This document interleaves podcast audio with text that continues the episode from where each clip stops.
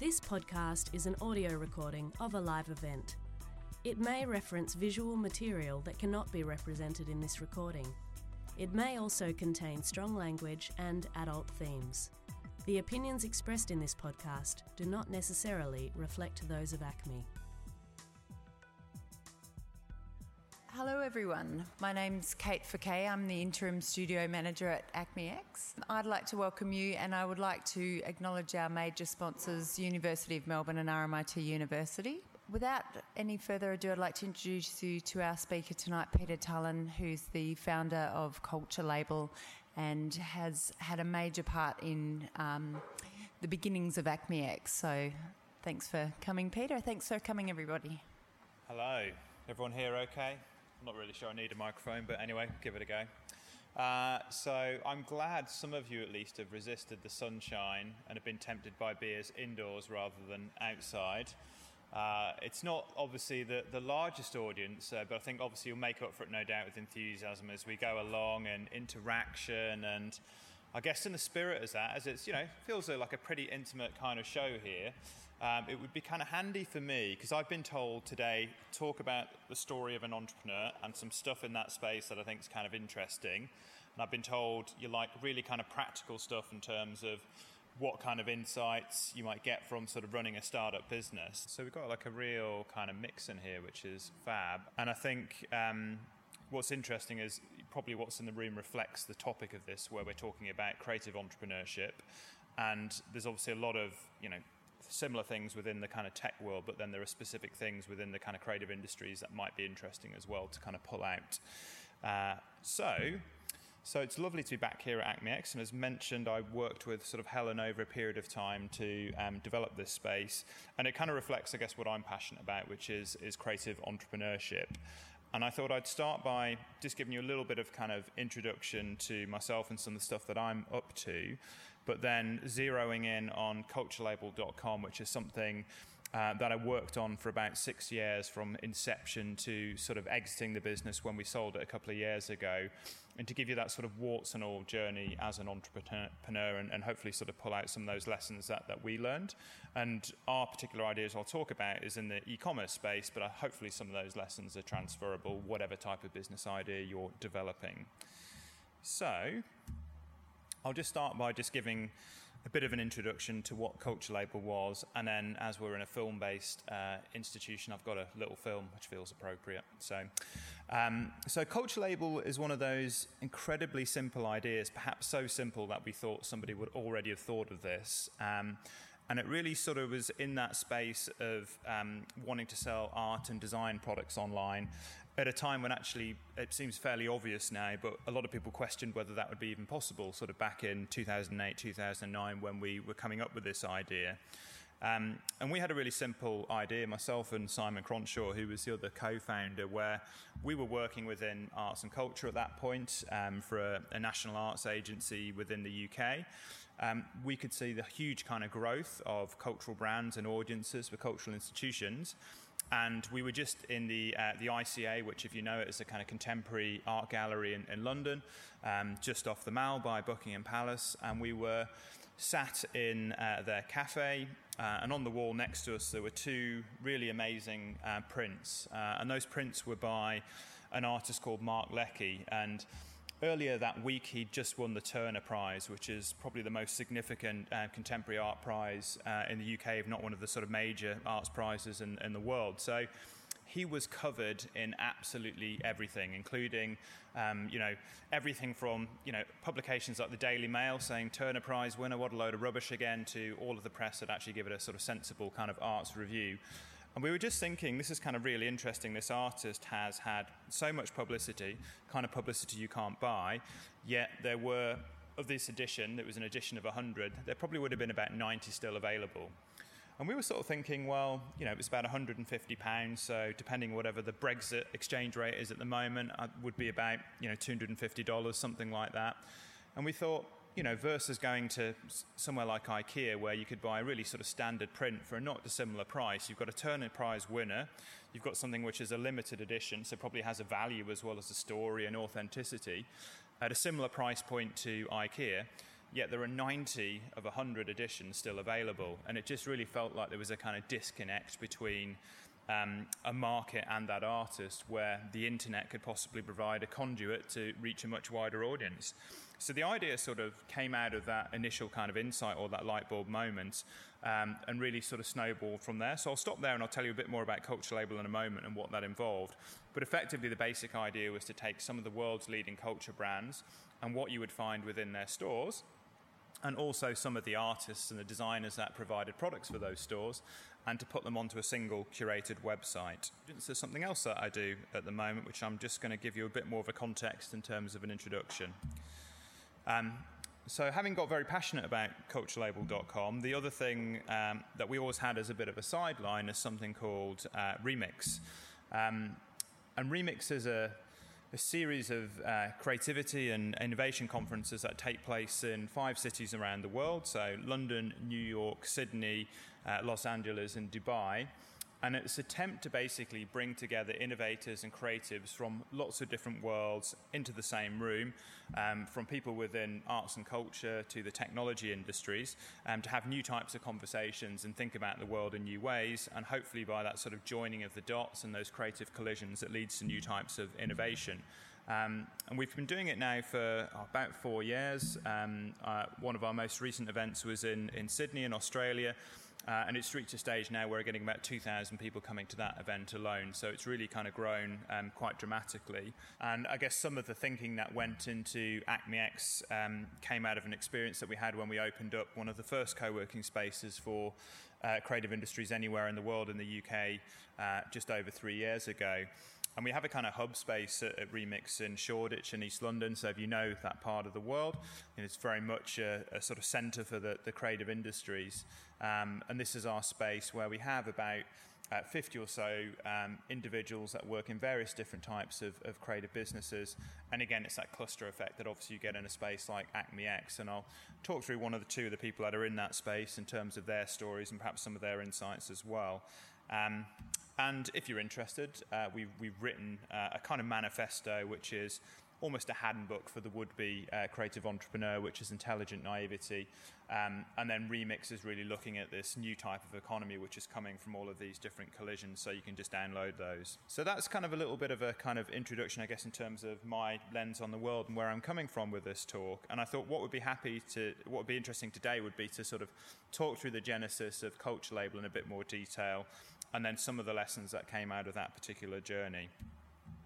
So, as I mentioned, the first thing I guess in terms of developing an idea is is trying to kind of get ahead of the, the curve and surfing trends and and depending on you, where you're particularly sort of located in the world or your particular experience, it's getting that sort of light bulb moment or that inspiration. And I think, as I mentioned, for us it was based in that deep rooted uh, element of kind of working in arts and culture and from the inside, just seeing the continual growth of, of the cultural brand. And particularly in the UK, develop, benefit from huge amounts of lottery funding into new venues and audiences that had followed. Um, you could just see this kind of growth and that we were in a very exciting industry. So for us, partly kind of culture label came from um, sort of looking at the trends that were happening within the cultural sector and I guess having some inside track on that because we were working in that space at that particular time. The second thing, I guess, was you know living and working in a city like London, because this idea for us obviously started from uh, the UK and for London, where we from London where we were based at that time. Um, and I think this trend's kind of ur- urbanomics sums up the success of a number of the kind of creative entrepreneurs within London, because you had that density or that critical mass of urban professionals that were ready to consume these types of experiences, whether that was from a, a, more commercial side of things and something like Hendrick's and the way they traded on trends like heritage and the creation of that particular brand, or you know something like Secret Cinema, which you can see on the right there, which has been a, a runaway success that I'll sort of talk about a bit later as well, or something like uh, Bold Tendencies and Frank's Campari Bar, which started as a very small thing out of a multi-story car park in Peckham, and again is cited as one of those sort of global examples of innovation and, and cultural entrepreneurship now. So the audience were there. Um, and obviously, it's one thing having a potential audience, but you've got to connect that um, that sort of consumer demand with the product. And I think that's where we really had that, that main sort of genesis of the idea. And this is the, um, the famous limited edition that we saw in, in the ICA in the middle there, uh, and obviously that insight around Mark Leckey and that very particular sort of moment that was the sort of jumping off point for the idea. And then I guess, you know, going back to sort of 2008, 2009, um, it became obvious that that world, at that time, that world was still quite analog. A lot of those major museums didn't even have things like online shops. So not only were we um, providing a kind of an e-commerce platform that you could sell those products, we were actually providing a real service for a lot of those museums that weren't trading online at that particular point. And again, a lot of these things sound very obvious now, but would have been less obvious in, uh, in 2009. Um, and, and, the really sort of simple bit, as I mentioned, was about aggregation, that these different types of brands, these different products were better together than everybody trying to sort of compete on their own. And then the final bit, I suppose, in terms of finding the gap is, you know, what was going to be that sort of killer product. And, um, and for us, it was selling art online. As I mentioned, a lot of people, particularly when we talk to investors, were very skeptical that people would ever buy art online. And like I say, it sounds, it sounds a crazy thing to say now, but people would talk about, well, the price points of many things online were much lower than art. Um, people needed to go into the gallery and to sort of to see it in, in person. They needed the, um, the insights of, of, the curator. And we were coming in from a completely different perspective that actually a lot of that sort of urban audience often were intimidated by the idea of going into galleries. And as long as you could provide um, you know, the right information and obviously you could, you could provide art at, at the right price points, uh, that it would be perfectly possible to sell art online. And actually, if you weren't in London, you were elsewhere in the UK, elsewhere in the world, you might never step foot into those galleries. So there was a real opportunity opportunity to use the internet to take these things to audiences all around the world. Um, this was one of the uh, the best-selling uh, pieces we ever sold on Culture Label. Um, uh, it was an, an, artist called Pure Evil who was based actually just around the corner um, from our office, and this was a piece of street art which we could see out of our office window, and it was kind of became sort of the unofficial print of the London Olympics, uh, called the Hackney Looting logo, where you've got the hoodie stealing one of the Olympic rings. Um, and I think the sort of the, the, the, final bit, and, and we had this sort of worldview, as I mentioned, was that we felt the arts world was kind of ripe for disruption. We felt that often people would sort of sit back, you know, within their walls, and we felt actually the walls were kind of coming down. Why shouldn't art and culture be disrupted like any other industry? You know, if you ask people in media or music, good or bad, things have changed quite dramatically, and we felt this was a little bit kind of late in coming in the art world, and actually one of the things that we were really passionate about was connecting culture with new types of consumers. And we felt, obviously, again, that that approach of an entrepreneur or the internet was an interesting way of doing that. And I guess the final ingredient that went into to Culture Label, uh, in terms of, I guess, of our brand message and our particular take on the world, was actually we didn't want to abandon those things that made culture great and interesting, and it was still about um, curation. In our case, it was still about the kind of quality, integrity, and context so we weren't building a brand where you could find everything online in, in a way that something like Etsy exists. And Etsy is an incredibly successful um, site, but obviously they're a bit like an eBay in that sense that you know anybody can list anything on a site like that. For us, it was all about this layer of curation, and particularly when you were talking about selling art and design products. But if you're going to do that, of course, you need to obviously tell a compelling story and you need to make it very, very easy for people. So we did a lot of things to make, you know, looked at those kind of challenges. So, for example, the notion of um, having to spend a lot of money on art, and obviously we would have artworks on a site that could be thousand pounds and beyond. Um, so we teamed up with the uh, the UK government, which ran a scheme through the Arts Council for offering interest-free loans for art, and we teamed up with them to take that whole process online. So again, we looked at ways that we could reduce the barriers to selling art online. So suddenly, through Culture Label, you could borrow up to two thousand pounds and spread that out over ten months in interest-free payments. So there were a lot of things that we were able to do through technology to make things very, very easy. And again, at this particular time, you've got to remember even large organisations, you know, some of the major national cultural institutions in the UK weren't even selling online. So the idea of offering things like interest-free loans online, these were significant step forwards in terms of really helping also those organisations to be able to sell to a much larger range of customers.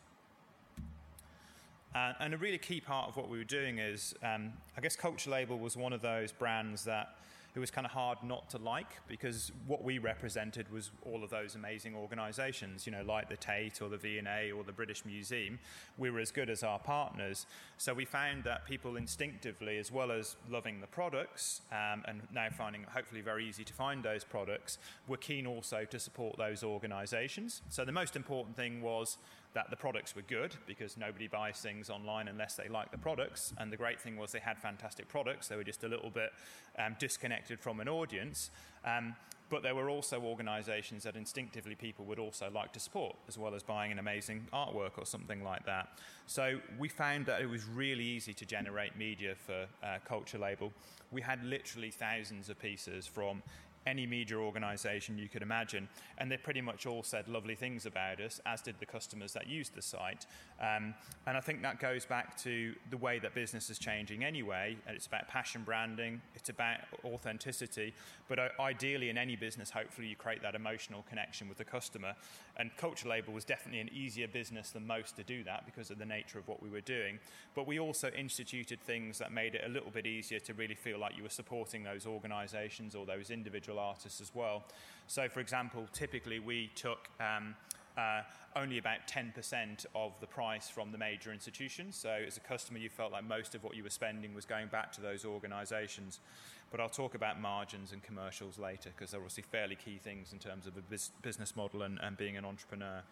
So I'm just going to kind of break down, I guess, now the, the sort of the detail of, of what happened, you know, through that sort of journey uh, with Culture Label, and I guess our sort of key learning points.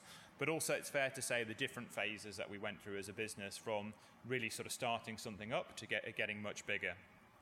So, the first phase I would describe, and I think a lot of entrepreneurs start this way, it's the part time business. So, we'd had that big idea, we were very excited about it, we felt we'd kind of spotted a gap, um, both in terms of the, the brand, the delivery mechanism, and the consumer need.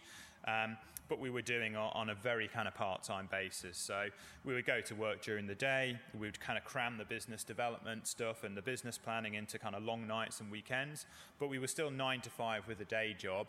And as much as we thought we were kind of working around the clock and, you know, we're probably um, felt like we were putting the hours in, in, in reality, I don't think we were fully focused when I sort of reflect on it. Um, about sort of you know sort of six months or so after we'd had the idea, we eventually did the kind of scary thing, and we we quit our day jobs.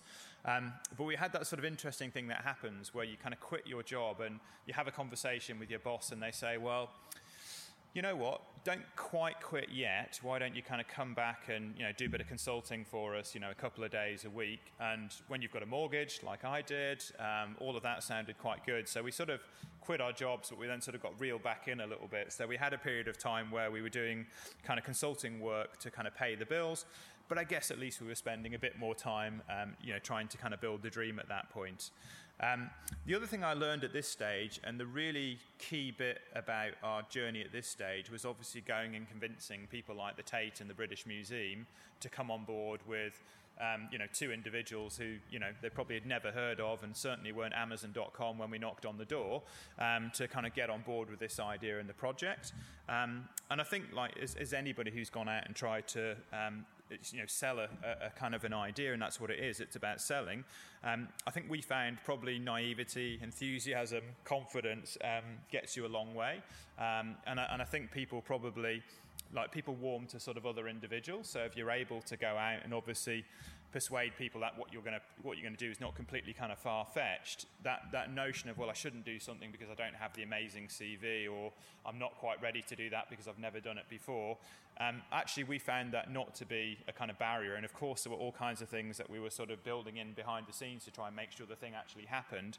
But the important thing was actually to go out and have those conversations and talk to people. And before we knew it, you know, when we launched, we had about 100 partners, which was, you know, amazing over a kind of really intensive three-month period of time where we sort of signed people up.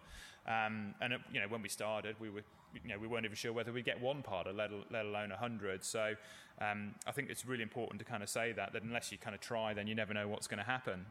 Um, and I think you know part of that is obviously leveraging every asset you've got. That's about your networks, every conversation. Um, and we did a lot of kind of deal making. So once it became you know obvious that there was an interest in the idea, and really that interest in an idea was a PowerPoint deck. So we had a series of slides about what this might look like, including what the site must look like. You know, um, we'd put in sort of um, you know pictures like this to say you know this is what it's all going to look like, but it didn't exist it was literally just an idea. We had no site, we had no technology. Um, so at the same time we were doing this, we were kind of doing deals in the background. And of course, I don't know how many of you have sort of done your own startup to the point where you set up a business, and obviously you can give away equity in that business. So the way that we got our first site built was to go to a, um, a technology agency, a kind of web design agency, and we gave them a little bit of equity in order to build our first site because we had no money at that point. You know, we'd obviously had very, very little resources. We weren't paying ourselves a wage, so we certainly didn't have any money to build a website. Um, and for the kind of website that we needed, it was we knew it was going to be a reasonably expensive thing in order to realise, obviously, the ambitions that we'd um, we'd given all of our various kind of partners around this site. So we did a bit of a deal, and we and we got a website in return for giving some equity in, in the company. Um, but I think it's fair to say uh, all of this was just about getting the kind of show on the road and that getting that idea to the point of launch. Um, but we were never going to get anywhere kind of fast with this report. But it did get us to the point of launch and actually sort of starting something. And happy to go into any of this in more detail if it's kind of interesting for people. Uh, yes and no. So um, it definitely wasn't the right way to build a scalable e-commerce company because we would have been better off kind of working out exactly what we needed at the start and sort of gunning for that solution. But things were happening quite fast, and in hindsight, by at least getting something out there, it gave us that critical mass around all of the media attention and everything else that definitely sort of pushed the business to the next level. But what we found is we were left with shareholders that further down the track we didn't really need and also inevitably the first website was not the website we needed. So, and, and to the point that it was dramatically not the website we needed. So, we launched this whole business using like a portal model. So, the idea was Culture Label would have a website with all of these different products and museums, and then you would click onto uh, a museum and it would go through to their shop if they had one, and you would buy the product on their site. And it all seemed like a really simple, easy idea in order to get the partners on board because we were like, look, you don't really need to do anything. We'll just click through to you and we'll track who's going through. But that was the, the naivety of not really knowing e commerce at that point because we suddenly realized that, hang on, you're clicking from our lovely looking site to kind of uh, a museum site, which often, with the best will in the world, there were pretty terrible e commerce experiences.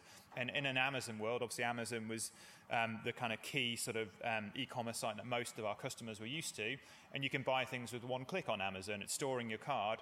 You would go onto a museum's website and it would be about 20 clicks to buy something, and it was a terrible e-commerce experience. So of course, people would go to our site, and then the drop-off rate once they got past our site was extreme. So all of these things, you know, you kind of don't learn, I guess, until you try. Um, and I think do, do I regret it? Well, I guess there's just mistakes that you're going to make setting up any business. That was a particularly big one, but we felt by giving it away for equity, at least we hadn't paid, you know, 50 or 100,000 pounds to make that mistake. But obviously we'd given away some equity, so there was less to give away to do other things or to bring in other types of investment. So it's a bit of both, probably. Um, but luckily enough, we were able to sort of um, I guess, sort of keep sort of um, growing the business. And because we had all of that kind of press coverage, it helped us land the, the sort of the first um, you know round of investment. And there's something really amazing that they have in the US, which is now in Australia, which I'd encourage you to kind of check out, or there's a variation of it in Australia called EIS, which stands for Enterprise Investment Scheme. And basically, what that means is, in the middle of the kind of the GFC, when obviously the UK economy was really sort of struggling, um, the government decided technology was going to be the future. So they created really amazing tax incentives for um, rich individuals to invest in startups. Um, and pretty similar tax in- incentives now exist in uh, Australia. But to give you an idea of um, you know the, the, level of tax break, so something like the, the lowest tier of this scheme, if I was to give $100,000 um, to you to support your startup business, now, if I'm throwing that kind of money around, I'm probably a higher rate taxpayer, so I'd get about 50% back immediately as a ta- kind of tax rebate that year. But if it all went terribly wrong and you weren't the next kind of Mark Zuckerberg or the next Amazon, the UK government gave a loss guarantee of about 30%. So really, you're only wasting or putting at risk sort of 20% of your of your money. Um, so what quickly happened was, even if you know companies are doing badly or the national economy is not doing so well, as we know from the GFC, the rich kind of just got richer. So there was always lots of money around. It was in the hands of these individuals. So the tax incentives basically meant that suddenly everybody had a technology portfolio alongside their other types of share portfolios. It's like any investor will probably invest in a few different businesses. Some of them aren't going to work out, but you might be the next uh, Mark Zuckerberg and they get a 20 times, 30 times, 100 times return on their investment. The percentage that you give the investor can be can be any percentage that you agree with that investor. So um, again, depends on the amount of money they're going to give you and the valuation of the company. So so typically you set a valuation for your company. If it's uh, a million dollars and you know, I'm, you know, you're getting 100,000, then you, you would get 10% of that company. But it's all based on the valuation. But if you then sell that company for 100 million dollars, then obviously they're going to get 10% of $100 million. So, so at this stage, we, we raised about um, $400,000 um, from three investors through this particular scheme. And basically, what was fascinating in our case, and I guess this is maybe sometimes where's the difference between these creative business and, and sort of a more generic business, is one of our investors really, really loved the arts. He ran a big insurance company in, in London. He had more money than he knew what to, to do with in that sense. And he was a big philanthropist within the arts anyway. So he was giving money you know, out of the goodness of his heart to various different types of arts organisations. And in reality, I think he looked at us and he said, actually, this is a different type of business. It's close to my passions from a business perspective, but also from a personal perspective. And actually, if I give money to this organisation or invest it, and it works because a lot of that money is going to the arts anyway. It becomes like the gift that keeps on giving because every time they sell a, an artwork, if 90% is going to the Tate or the V&A, then you know it's a really nice business model that appealed to his personal passions. And increasingly, there are, I think, more and more of these types of people around because more and more of these creative businesses are proving to be scalable. So the good bit was we could also give him a return on his money in that Mark Zuckerberg type way as well. So it's kind of the best of both worlds. So at this point, obviously, we had a bit of money in the bank. So um, we all went full time. We, we dropped the kind of consulting gigs and we hired our first three members of staff. Um, we did various sort of remedial works to the website, you know, in terms of getting it nearer kind of what we needed. Um, and we got at that stage a very, very cheap office. So we kind of felt like, you know, we were a kind of proper business. You know, we'd sort of um, got beyond that initial sort of startup phase. Um, and I think having a bit of cash in the bank, and, and I sort of preface this with the fact that I think entrepreneurs, one of the great skills is you can create something out of nothing or very little. It definitely gave us a bit more kind of permission to fail. Um, as our chairman at the time said, um, and his sort of business lesson was, you can fail and it's good to fail. And lots of people say this is associated with startups, just don't fail so much that we go out of business. Um, so I think it was sort of a, a spectrum of failure, really. Um, and, and, I think sort of during this period, um, we sort of learned our craft, and a lot of people sort of talk about the 10,000 hour rule and putting the time in to really sort of understand something in, in depth. Um, and I'm a kind of big believer in that. But I think certainly of our experience of Culture Label, and because a lot of it was about networks and building the partners, I think the sort of 10,000 contacts rule is probably equally um, relevant to us. And I think at this stage, you know, when you're employing people and it all gets a bit more serious, I think we certainly got a bit more sort of experienced and we learned to be a little bit kind of tougher, but hopefully sort of still nice because so much of, of, this stuff obviously depends on other people's goodwill towards you. Um, and in terms of the amount of investment, and, and this is typically talk, called a sort of friends and family round, um, you know, uh, it's kind of like a seed round basically. And I've mentioned if you're seeking less than $200,000 in the UK, you get all of these kind of tax breaks, and there's, there's different tax breaks depending on the level. Okay, so at this point, we'd basically kind of got the, um, the business to, to break even but it wasn't enough money to do all the things that we kind of really wanted. Uh, and we were certainly kind of at risk um, uh, from competitors that were better funded starting to move into our space. So we're at a point now where there are other people starting to do kind of similar things to what we were doing, even if not exactly the same. So we kind of kept growing the business organically, using that little bit of money. Um, you know, over the next sort of year or so, we got the business to kind of profit, uh, which is no mean feat in the startup world because they're mostly uh, businesses that tend to not make a lot of money and lose a lot in, in the early days. Um, um, e-commerce businesses obviously tend to be a little bit, little bit different. Um, and we were up to about sort of 250,000 visits a month uh, on the site at this point, which in e-commerce terms is kind of reasonable um, at this stage of the journey anyway. Um, so that actually gave us quite a bit of traction. So we were able to go to those bigger investors that I talked about, the venture capitalists, and say, look, actually, we, we've, we've got a kind of profitable business now, but in order to really grow it, so to buy more marketing um, power, which is going to get us more customers, to improve the site, to get a better conversion rate and all the rest of it, um, we're going to need a lot more money. So, so we at that point raised uh, a round of about $1.5 million um, to basically grow the business more rapidly, particularly as obviously there were a lot of people sort of circling around our space. Um, and the, the venture capitalist that we worked with was, was EC1, which is a kind of a London based venture capital firm firm. And they're what you'd call a kind of specialist technology venture capital firm. So they're really after, they're putting their money in because they're expecting you to be the next Facebook or the next Amazon. They really are driving for a, a kind of big exit. Um, so at that point, we had a bit more money in the bank, so we moved to a, a much bigger office, uh, which also gave us about half the office was empty, so it gave us kind of room to expand. And our team had grown to about 20 people uh, at this point.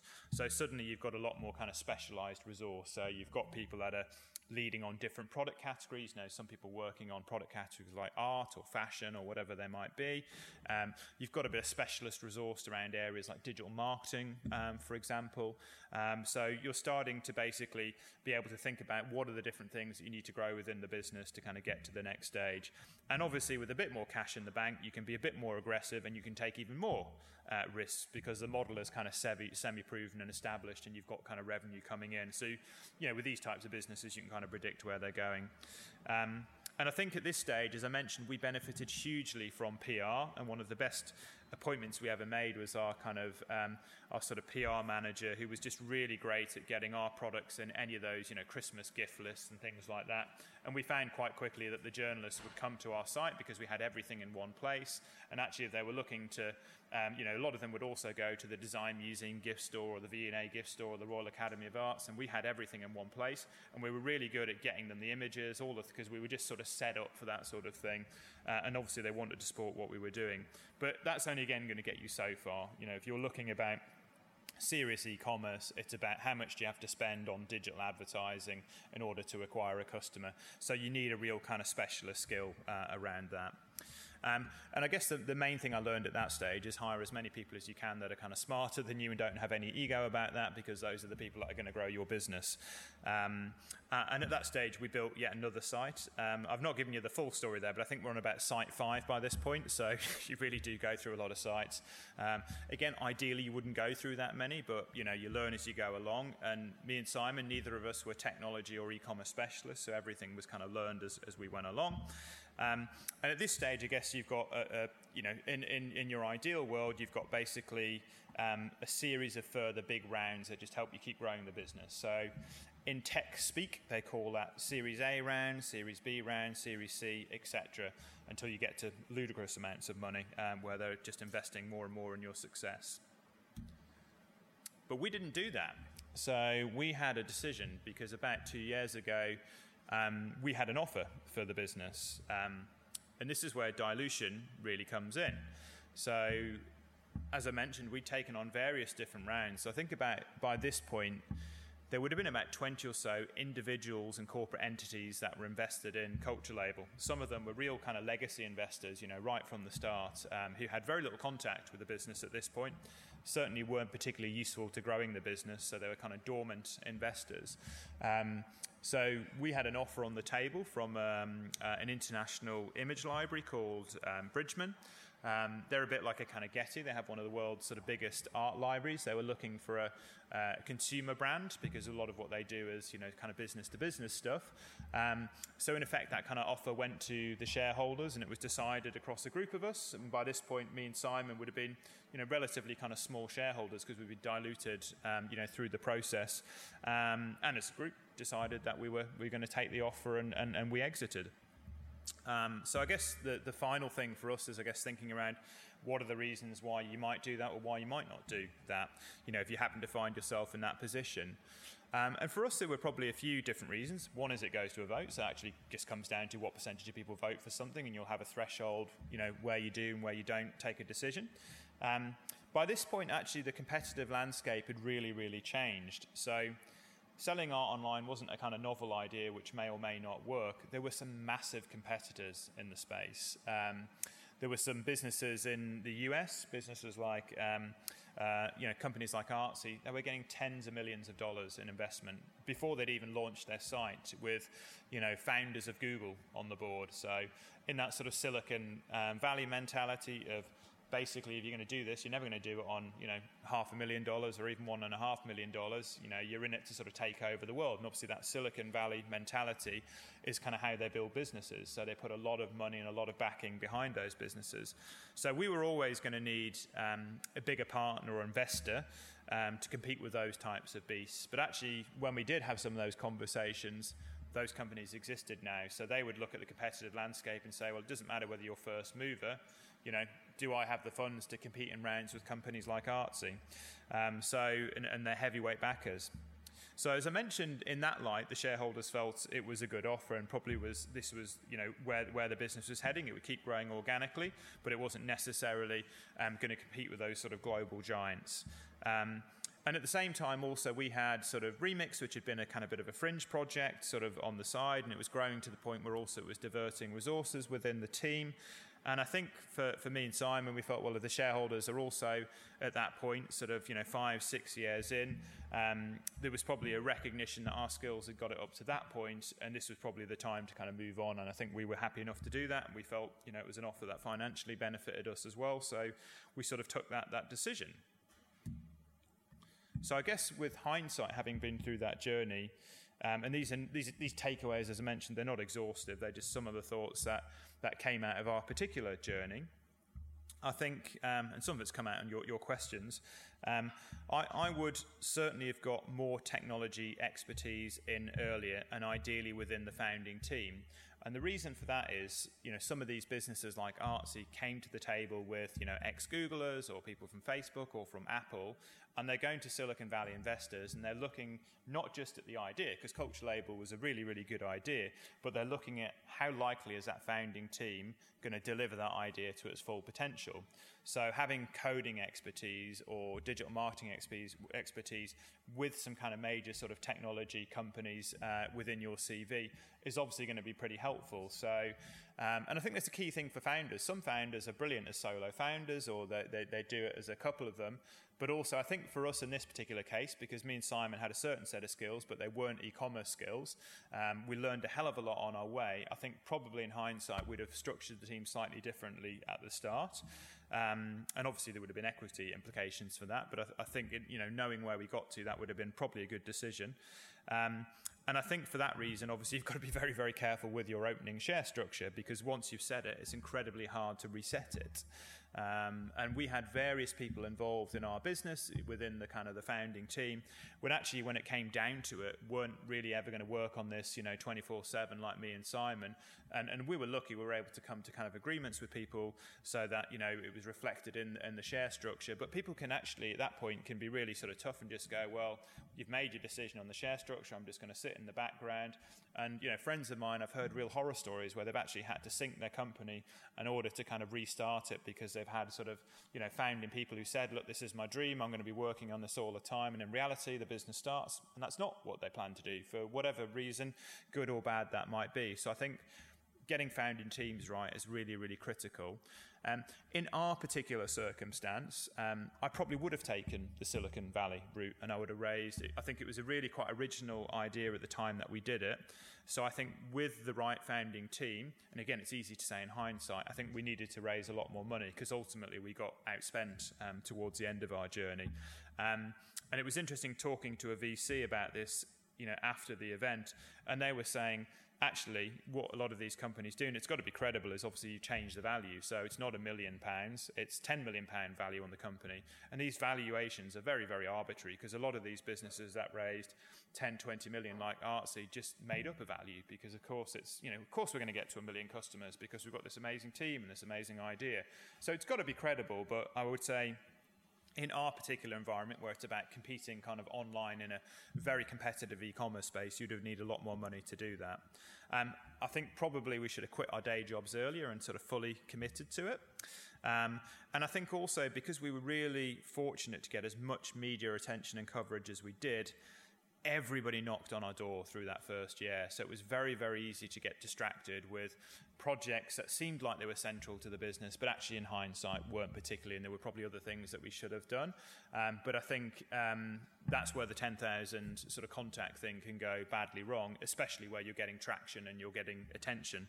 Um, and I think probably in hindsight, seeing where the kind of online art market has gone right having a fully curatorial led mo- model, which was always the thing that people you know said they loved about culture label probably wasn't the right model for scale. Um, and actually obviously with the growth of things like artificial intelligence and the ways that you can kind of automate e-commerce now it probably needed a kind of bit of both. But it felt like art was such a unique thing that it always needed this curatorial voice. And i think that was probably a bit more of a kind of hangover from the kind of the offline world. And we probably needed to embrace a little bit of the other side of it so that's kind of the kind of culture label story. So hopefully there's been some kind of useful things there. But I thought I'd finish by maybe just talking about some of the other stuff that I'm seeing going on in the creative entrepreneurship space through Remix. We'd always been on the kind of the founder entrepreneur side, and something like Remix is quite a different thing because really you're providing a platform to those entrepreneurs. So even though it is your own business and you're, and you're building it in that sense, it's probably a slightly different position. So if I think for both me and Simon, for a, a while it was weird not building a kind of technology startup because that's what we'd been doing for kind of five or six years. But I guess it, we're also, the, the time that we sold I think we were also ready to do something else. But I think for both of us, it wasn't like the end of our story as, as building that type of business. We both sort of feel like we'll do something like that again. It's just when the right idea comes along. And I think uh, what you find is once you've done it once, you know, our biggest fear now is, you know, ever having to get a job or, or something like that. It's just, um, you know, and that's what we'd always done before. You know, up to, up to that point, we went through a, the career path that lots of, of people go through, um, but we really sort of caught the bug. So I think we felt, yeah, the timing was, was, was, was right. It was a bit weird having done nothing else for kind of six years, but at the same time, I really don't miss an e-commerce Christmas. Um, that is not a lot of fun, you know. So what, what you'd find is a, a lot of people go via the kind of the NDA route. Um, uh, but we found that quite restrictive because um, it's kind of interesting in the tech world. There's obviously there's a generosity of spirit in that um, the idea is if any sort of up and coming founder wants advice and maybe somebody's already a bit established with their business, you should open your door and, and say yes and give them whatever advice you can. Um, and because I guess we'd had a bit of media attention, you'd get people kind of emailing saying, you know, can I come and have a coffee? And the first thing they'd say is, I'm kind of, you know, basically building the next, you know, Facebook or something, but I need you to sign this kind of NDA. And then the first thing you'd be thinking is, well, actually that could be really compromising in terms of ideas that I might already have if you talk about something. And then suddenly you're getting into a kind of process with somebody. And I've lost track of the number of people that said that. I don't remember very many of them reading in the paper later that they'd become the next Facebook. So I think you can get overly concerned with that. And we took an approach which was actually let's be quite open and talk about what we're doing because that way we're giving people the full picture and either they're going to get on board or not. If we're kind of secretive because we think we're protecting something, actually, what are you protecting? Because pretty much everything we did, somebody could have built a carbon copy, yes, with a different name or something like that, but there was virtually no protection. So it did came down to speed and first mover advantage. Some of the team were with us pretty much throughout. Um, it's funny, you know, you know, you're starting to get established when some of them got offered really awesome jobs. So, like um, uh, our first ever employee, uh, one of them ended up becoming uh, the e-commerce manager at John Lewis, uh, which is like a really major sort of UK retailer. So, um, which is great. I mean, you can only wish people the best when they get headhunted for a kind of job like that. But I mean, we were lucky; we didn't lose very many people because it was, you know, it was a nice organisation to, to work for in terms of what we did, and pretty much everybody that joined us was was very passionate about the, the mission. There were very few people that were coming in with you know, pure sort of technology skills or something like that. And again, in hindsight, that's maybe one of the things that we brought in more and more specialist um, expertise as we went along. But in the early days, the kind of people that wanted to join Culture Label just really believed in our kind of worldview. Um, so they were, they were joining, again, I think for a passion for the brand or for arts and culture as much as anything else, you know. I saw this kind of headline in the the Atlantic recently, which I think is for, for me, well, I found pretty kind of interesting. You know, deliberately, you know, sort of controversial and confrontational. Um, but it talks about obviously the move away from a, a, an artist and you know the artist and the, the, starving artist and the garret type model into the birth of the, the, kind of creative entrepreneur. And it's definitely one of those kind of discuss, you know. Um, but I think it's kind of interesting as a device to think about how other people are scaling ideas very quickly within that sort of creative space. Uh, and apologies if you know about some of these examples, but if you don't, I think certainly the next one gives you an idea of just how quickly things can become very big. So, uh, Fabien, who's the, the founder of Secret Cinema, he had an idea which is, and he's a bit of a sort of, um, I'd like to think it's almost like a kind of Willy Wonka type character. And, and as a, a, child, you know, you sort of dreamed about, well, you know, I watch these movies, but, you know, why can't I be on the set and kind of in the, in the movie? So he looked at kind of the, the notion of how we see film and thought, well, why don't you build the world of the film? Um, and then insert the audience into that world. Um, and around this time, London was, was sort of full of people that were trying kind of immersive theatre, and, and, and I guess doing it around film was a new thing. And I remember seven or eight years ago going to one of his early productions, which is nothing like the scale of Star Wars, what he did a couple of years ago for Blade Runner, and thinking he's really onto something here because he kind of built the world of Blade Runner, and there's actors kind of running around, and there was food, and there was kind of retail in this giant warehouse um, down near Canary Wharf. So you go there for about seven or eight hours, and you're immersed in, you know, very much um, the whole sort of plot of that movie. And then at some point, you'll sort of see the movie within the world that they've created. And to give you an idea of the scale that that's got to, so this is um, Star Wars, which they did as a direct partnership with Disney. Um, they basically built 18 acres of sets. So it was absolutely epic. Um, you know, it was covered around the world. Um, over 100,000 people went to see it uh, in its 100 day run. So it was basically 11 weeks. They put The Empire Strikes Back uh, back into the UK box office top 10. So they are basically, you know, that um, successful that they're hitting sort of top 10 of a box office. Um, they're charging about £78 per ticket, and they've got a, obviously a big spend on top of that in terms of food and drink. So they don't disclose their exact box office figures, but if you just take the ticket price alone, um, obviously preface the fact that something like that is incredibly expensive to pull off. Um, but you know the box office alone was about 7.8 million. Um, and uh, another example would be their production of Secret Cinema, uh, sorry, of um, Back to the Future, where they took over um, London's Olympic Park uh, and literally built the world of Hill Valley. So um, they even built a housing estate where Marty and Biff lived, you know. Um, so it was, again, on a huge, huge scale. And it became a real cultural phenomenon because there's lots of other kind of independent cinema and arts experiences that take place across the site. And by the end of it, you have bands like Pulp reforming to perform on stage to the crowd and things. So, um, and again, this is something that was very, very small and very underground and was a kind of Shoreditch hipster set not that long ago. And they're now looking to kind of scale it around the world. And there are, again, similar organizations that are doing their equivalent of secret cinema, including in, in Australia. Um, and again, again, they're very, very smart about the way they go about their marketing. So for Back to the Future, um, across kind of London, various things you know popped up, like a uh, you know a record store from the era, a kind of diner.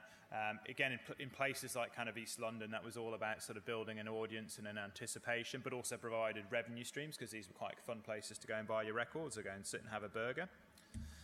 Um, and again, they hit 85,000 people for, for Back to the Future. Um, on a much smaller scale, but no less interesting, I think, this is uh, Lisa on the right hand side. So, Lisa is based out of our co working space in, in Shoreditch in East London.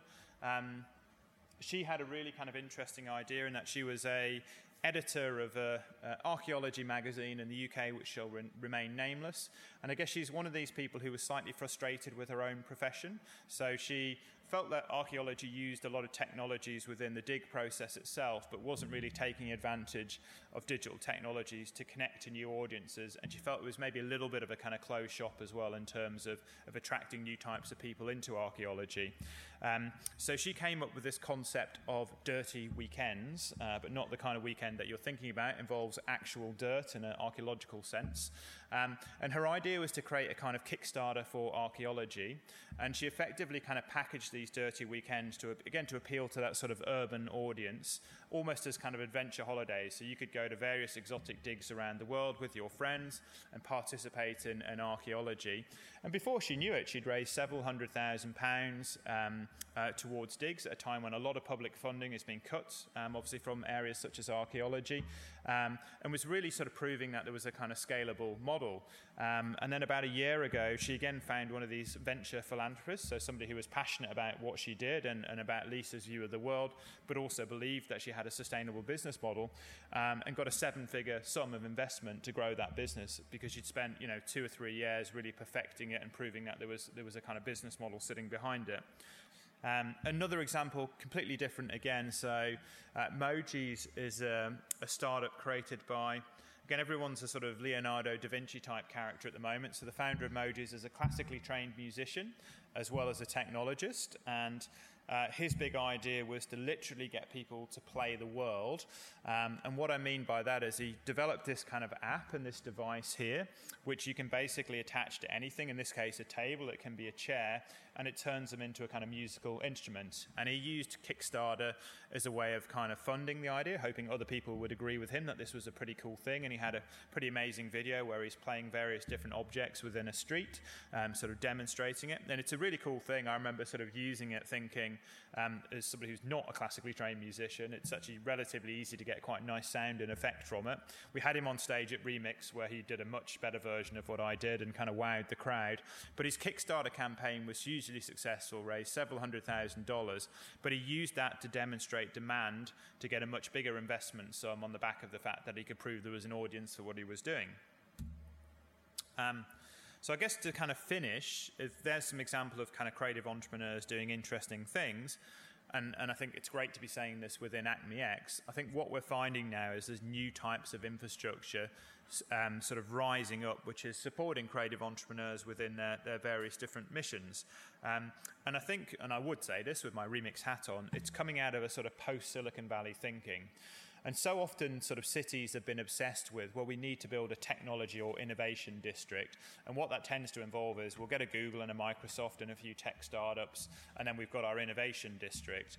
But actually, if you look at, and I meant the reason I mentioned things like London and New York or Berlin's a great example as well, and the size of startup community that they've got to, it's because they're patently not Silicon Valley. They're much more interesting places to live. If you've ever been to Silicon Valley, it's not the most exciting place. It's no wonder they're all sort of spreading up to San Francisco. And I think the sort of creative cities of the future are going to have a much more sophisticated creative ecology. And actually, arts and culture and the creative industries sit absolutely at the heart of that.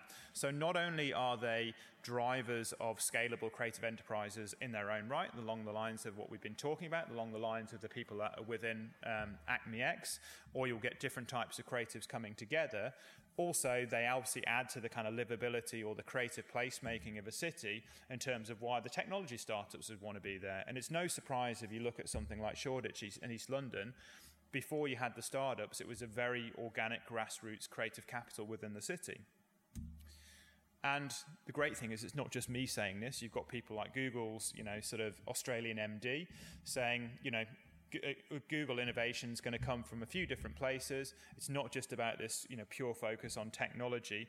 And he uses, you know, the X factor as an example and STEAM, and he talks about the X factor could be finance, science, or the arts. So I think this is really, really kind of important. I've always had a strong belief in the kind of the arts, culture, creative industries bit being a really core component both of what I think make interesting cities from a kind of a startup economy point of view, but also in terms of where you would like to live. I've always thought if you can find ways of bringing people together that aren't going to necessarily meet each other in their day jobs, Um, and I think like coming, we always have the kind of the arts and culture bit at the heart of it. We found that's really quite a powerful draw to you know Googlers or people working in the startup community, um, because actually there are some genuine things that they can kind of offer one another, um, and it means it's not just the kind of standard technology conference. Um, you're hearing about some of the similar themes, but they're dealt with from a really kind of cross-disciplinary perspective. Um, so, yeah, and it's been really nice in the perspective of when, again, when you do these things, you don't necessarily know they're going to work. When we did the first one, again, nobody may have turned up, and we were really helped by the fact that Google and Bloomberg and The Guardian got behind that kind of concept as core founders. Um, so we were able to provide some sort of resource to support the first one. But it sold out, and it just seemed that actually some of the you know really senior people in the tech world loved meeting people from within that arts and culture world. And obviously, you're seeing that on a kind of day-to-day basis in somewhere like ACMI X, and it's you know it's very similar remixes an event version of uh, hopefully what you know is being achieved every day at somewhere like ACMI X. Um, so it's yeah, I think the unique selling proposition is, is taking creatives in lots of different worlds and kind of bringing them together. Yeah. You have been listening to an ACMI podcast. For more recordings, go to soundcloud.com slash acmeonline or the ACMI website.